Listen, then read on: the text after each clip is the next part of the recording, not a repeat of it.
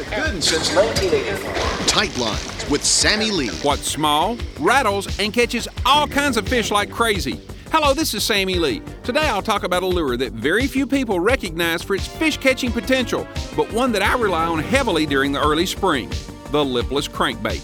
That and more after this. Your best tool for catching big fish isn't even in your tackle box. It's FishMate Pro, the app that loads your smartphone up with everything you need to catch the big ones. You get the best feeding times in the moon phase, plus all your current weather conditions, including barometric pressure and color weather radar. And when you catch a trophy, take a picture on the phone, and FishMate Pro interfaces with Facebook and Twitter. Plus, you get recipes, fishing news, and podcasts updated every weekday right in the palm of your hand.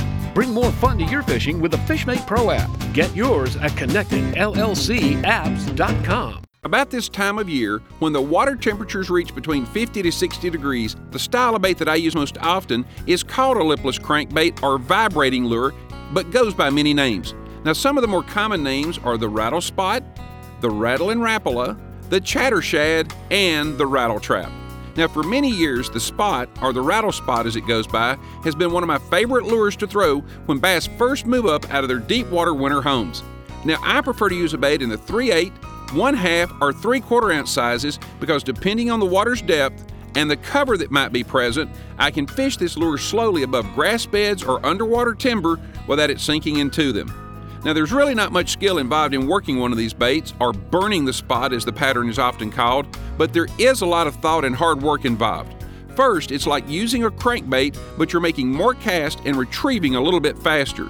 If you burn one of these baits all day long, you'll cover more water than with any other method of fishing that I've ever seen. Now, the reason I say this is because I'm fishing with bait casting reels and 7 foot casting rods. With high speed reels and 7 foot rods, you can make extremely long casts and cover more water than most anglers. And fishing a style like this requires that you be in good physical condition. Now, this type of fishing is usually for pre spawn bass when the water is in the 50 to 60 degree range, as I mentioned a moment ago and the shorelines that you'll want to fish are the gentle sloping ones where you can stay a cast lengths out but still only be in about 10 to 12 feet of water. I'll be back with more tight lines right after this. If you'll try burning the spot this spring, I think you'll improve your fish catching considerably. I'm Sammy Lee, and until next time, tight lines.